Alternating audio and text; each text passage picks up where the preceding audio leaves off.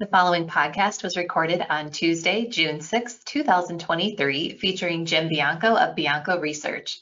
To hear the podcast in real time, you can sign up for a free trial at biancoresearch.com or arborresearch.com or by emailing Gus Handler directly at gus.handler at arborresearch.com.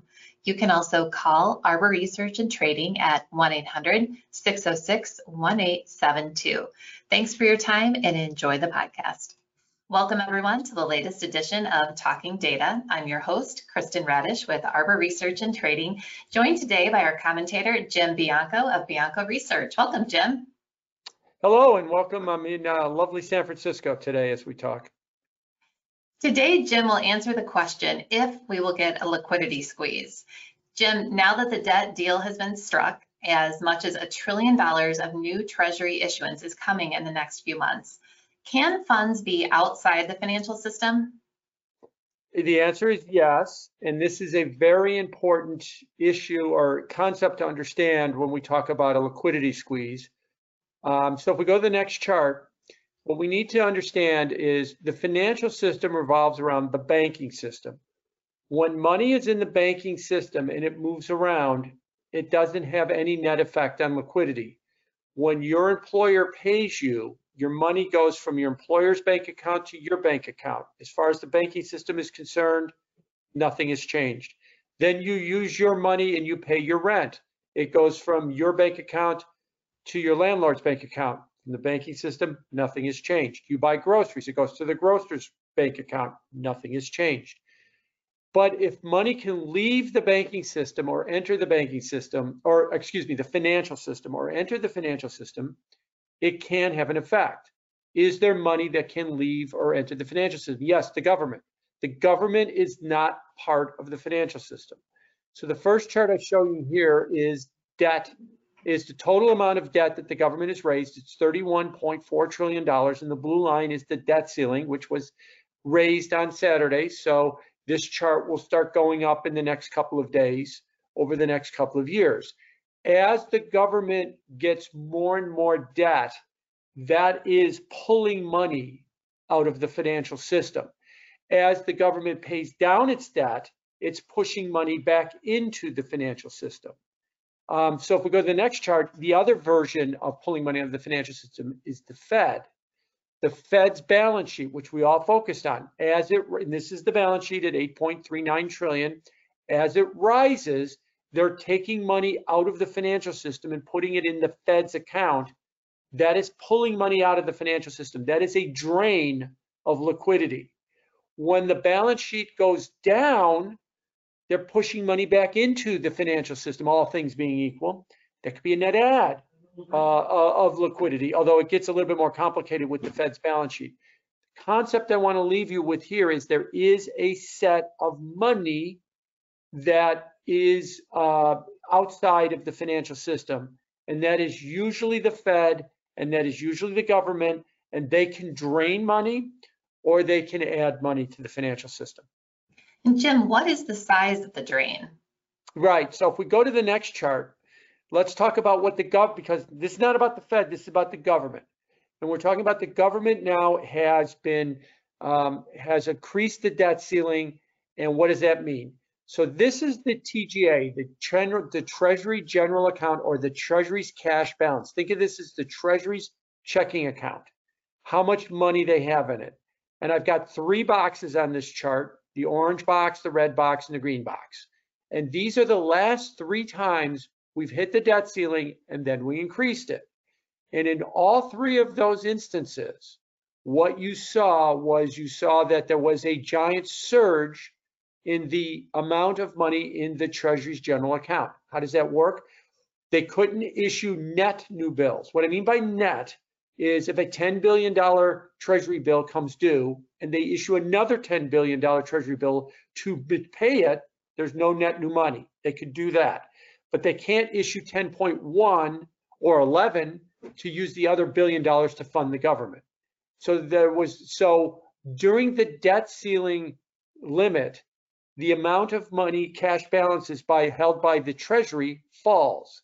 That is pushing money into the financial system. That is net adding liquidity which is why a lot of people have argued why the stock market and financial markets performed so well during the debt ceiling crisis, because you were adding liquidity, because you could see that chart go went from uh, about a trillion dollars in March of 22 down to 23 billion dollars, so call it 970 billion dollars was shoved into the system because that was money outside the financial system. When it gets paid down, it doesn't disappear. The government pays their workers, they pay benefits, they pay the light bills of all the government buildings. That goes back into the banking system. That is an add of liquidity. When it rises, it's a it's a drain on liquidity. In the orange box, in uh, August of 2019, we uh, we expanded the debt ceiling and it went from 100 billion to 400 billion in a couple of weeks, a 300 billion dollar rise. By mid-September, six weeks later, we had the repo crisis. The repo market hit 9% yields. It had a liquidity squeeze. The Fed had to start buying $60 billion worth of treasury bills a month.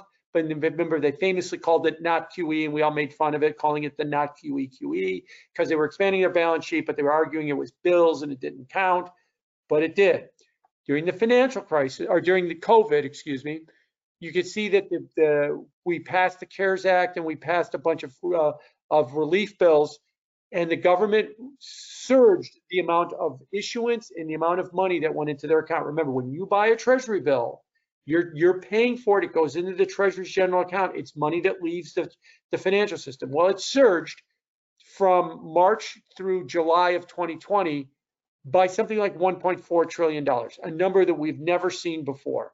And during that period, the financial markets were dysfunctional. They were moving four or five percent a day.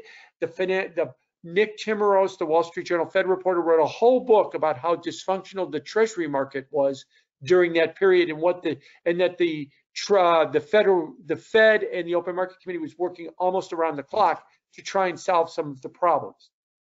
The last time we had the uh, debt ceiling was in December of, of 2021. We ran down the TGA down to $41 billion. Markets boomed. And then we we saw a $700 billion surge of, of borrowing after we lifted the debt ceiling in December of 21 into the end of 22. That kicked off the 25% correction in the stock market and the worst total return bear market in bonds in history. And then, of course, the Fed started raising rates to add to it, so it wasn't that alone. But during that period, the markets really struggled. So when you see a rise of money to that extent, then you could say, or the TGA go up that much, it's pulling money out, it's draining money out of the financial system. How much is the TGA got to go up?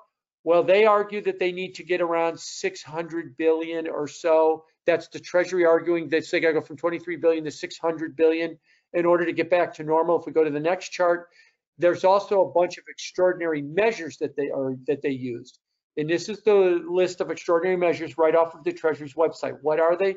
When they run out of money in, on the debt ceiling, there is government pension funds and there's other uh, escrow or or trust accounts that the government has that they can borrow against those accounts. 337 billion is the number says in the totals authorized measures, of which they used 304 billion. And I, I like to joke and it's just remind everybody, if you run a private corporation, you can't borrow against your government, uh, against your employees, um, you know, 401ks or their IRA accounts or their homes uh, as well. You go to jail. But the government could do this stuff all the time too, without a problem.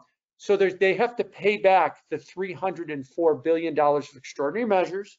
They've got to get to about five or six hundred billion dollars to get the TGA account from 23 billion to 500 billion. That's like 900 billion dollars of of pulling money out of the financial system. And when they get to that that 900 billion, they're probably going to need a little bit more on top of that, which is why everybody's saying that they're going to drain a trillion dollars out of the financial system. So Jim, what can offset this?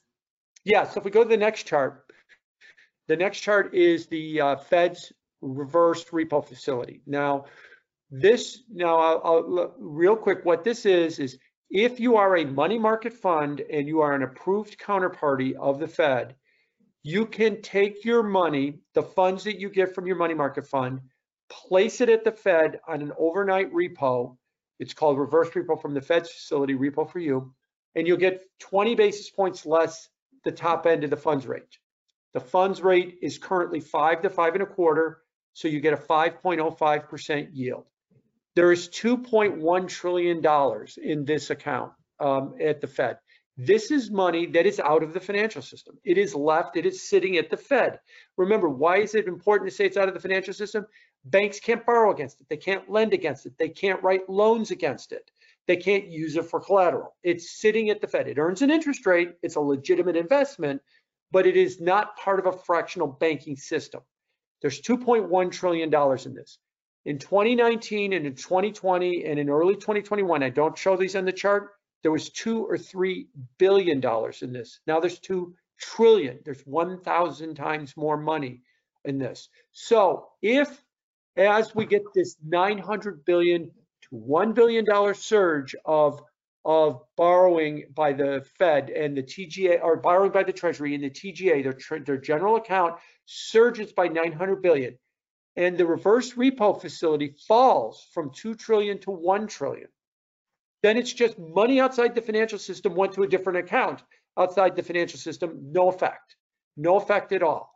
If it stays at $2 trillion and we raise another 900 billion, that's money that comes, that's been sucked out of the financial system. It's come out of banks, it's come out of deposits, and that could lead to further squeezing of liquidity within the financial system.